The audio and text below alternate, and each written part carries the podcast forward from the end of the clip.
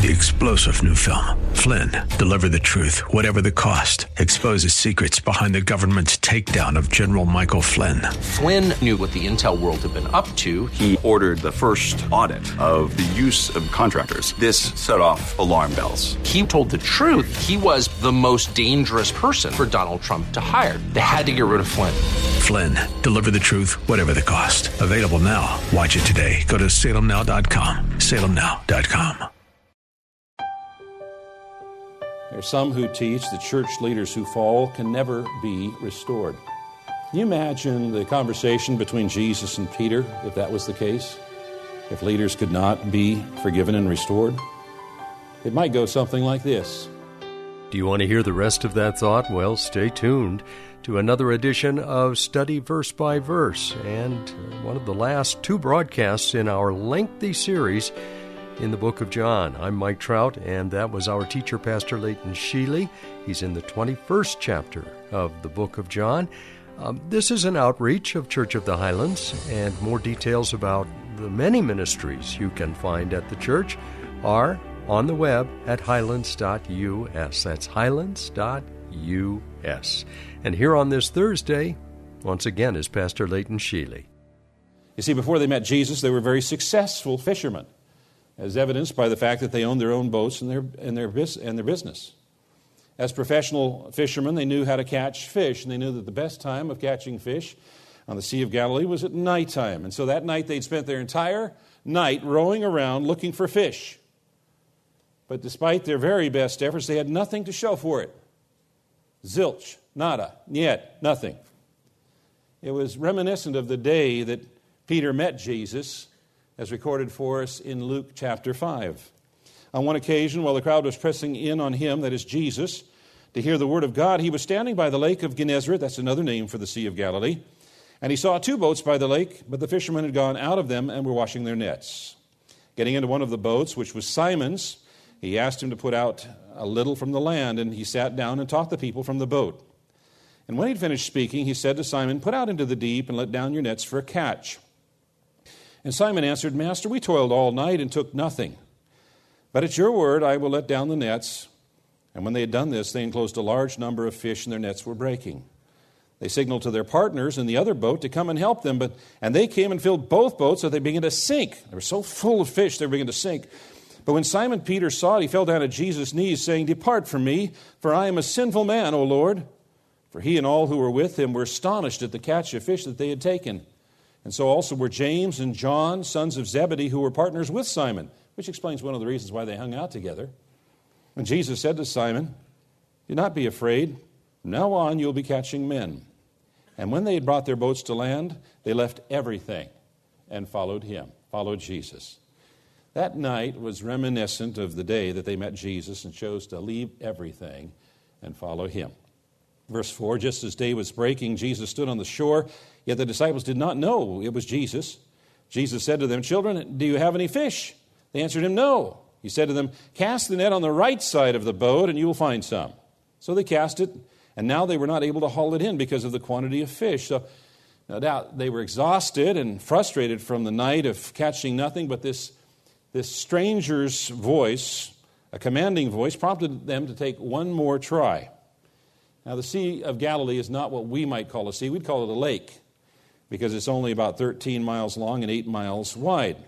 So the fishermen have been out all night in this lake looking for fish and not been able to find any anywhere. Now a stranger is telling them to put down the net on the right side of the boat. Now, how wide is a boat? What, six feet? Eight feet? Maybe 10 or 12 feet? Now, how is that supposed to make a difference in a lake that's eight miles wide? Well, it did make a difference. It made a huge difference. As the old saying goes, little is much when God is in it.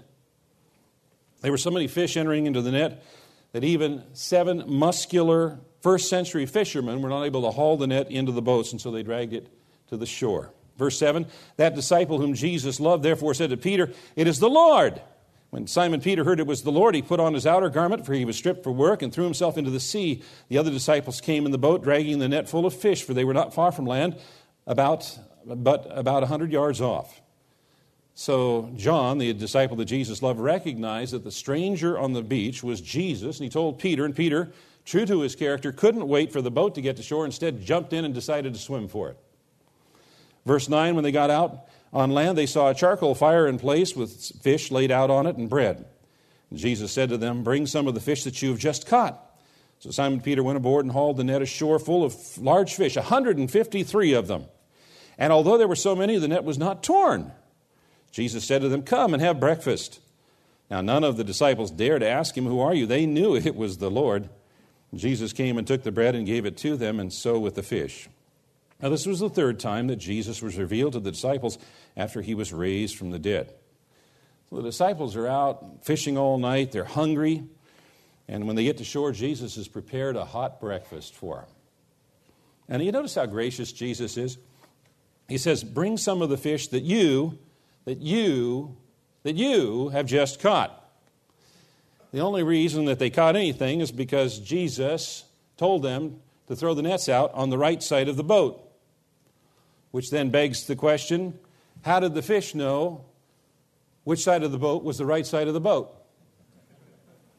Well, the passage records there was 153 fish in that net. And There have been a number of explanations that have gone back even to the church fathers, such as Jerome and Augustine, that try to explain that specific number, 153. There's no definitive explanation.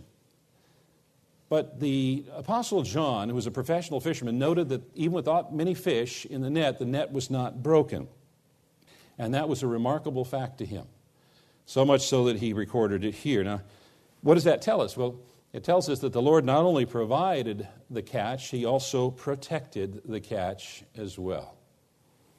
Verse 15, when they'd finished breakfast, Jesus said to Simon Peter, Simon, son of John, do you love me more than these? He said to him, Yes, Lord, you know that I love you. He said to him, Feed my lambs. He said to him a second time, Simon, son of John, do you love me? He said to him, Yes, Lord, you know that I love you. He said to him, Tend my sheep. He said to him a third time, Simon, son of John, do you love me? And Peter was grieved because he had said to him the third time, Do you love me? And he said to him, Lord, you know everything. You know that I love you. And Jesus said to him, Feed my sheep. Warren Wiersbe wrote, Peter and his Lord had already met privately and no doubt taken care of Peter's sin. That's recorded in Luke chapter 24. But since Peter had denied the Lord publicly, it was important that there be a public restoration. Sin should be dealt with only to the extent that it is known. Private sins should be confessed in private, public sins in public. So Jesus asked, Do you truly love me more than these? Now, the last term is not defined. So the question, it might be one of several questions. It might be, uh, Do you love me more than these men love me? Or do you love me more than you love these men? Or do you love me more than you love these things? Now, it's highly unlikely that Jesus would have been asking Peter to compare himself with other men when later in this very conversation he tells Peter to not do such things. So the latter is most likely the intended meaning. And so it may have been that Jesus swept his hand around, pointing at the boat and the nets and the equipment and the catches of fish, and he said to Peter, Simon, do you love me more than these things? Are you prepared to give them up? Are you prepared to abandon your own agenda of a successful business, a steady job, reasonable comfort, and instead give yourself to my work and my people? This may have been a challenge to Peter to make the decision as to where he was going to invest his life. Was he going to invest it in preaching the gospel of Christ Jesus and caring for the flock of Christ Jesus? Now, you notice that Jesus asked the question three times, and there's probably a very clear reason for that. It was three times that Peter had denied his Lord. And so Jesus gave Peter three opportunities to affirm his love. In his gracious forgiveness, the Lord gave Peter the opportunity to wipe away the burden of a threefold denial by a threefold declaration of love. And Peter went on to become one of the great great leaders of the Christian church. But you know that there are people who believe and teach that church leaders cannot be restored. that God's grace is only sufficient enough to cover the sins of lay believers, but it's inadequate to cover the sins of leaders. There are some who teach that church leaders who fall can never be restored. Can you imagine the conversation between Jesus and Peter if that was the case? If leaders could not be forgiven and restored? It might go something like this Peter, do you love me? Well, you know that I do, Lord. Well, Peter, you really messed up. You blew it. You were one of my innermost circle. You saw and experienced things that no other man in the face of the earth, in the whole of human history, has seen and experienced, and yet you denied knowing me. Peter, you're an embarrassment. I'd prefer if we were not associated. You're not welcome in my flock. Or, Peter, do you love me? Well, you know that I do, Lord. Well, Peter, you really messed up. You blew it. You're an embarrassment. But I'll let you hang around. You can be one of the flock. But I want you to keep a low profile. There's no more leadership positions for you. You're done. You're done protecting and feeding the sheep. They're on their own. You're done. Now I ask you, is that what Jesus said? Is that how he answered? Jesus said to Peter, Feed my sheep and feed my lambs. So, who is responsible for feeding sheep and lambs? A shepherd. And a shepherd is a leader of sheep. And so that it would not be lost upon anyone, Jesus commissioned Peter to lead his sheep, not once, not twice, but three times. You see, the mission of Jesus is a mission of forgiveness and healing and restoration for everyone, including church leaders.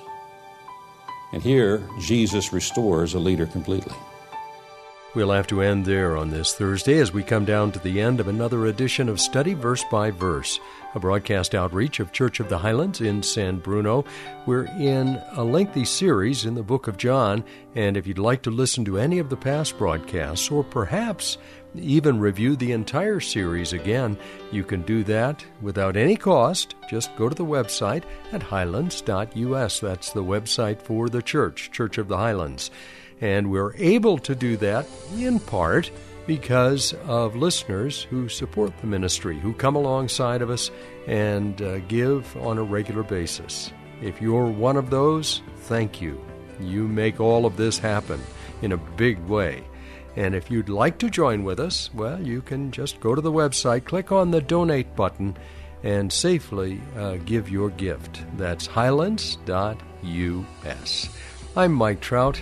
Have a blessed rest of your day and come back tomorrow as we end the week with Pastor Leighton Sheely in the book of John, studying verse by verse.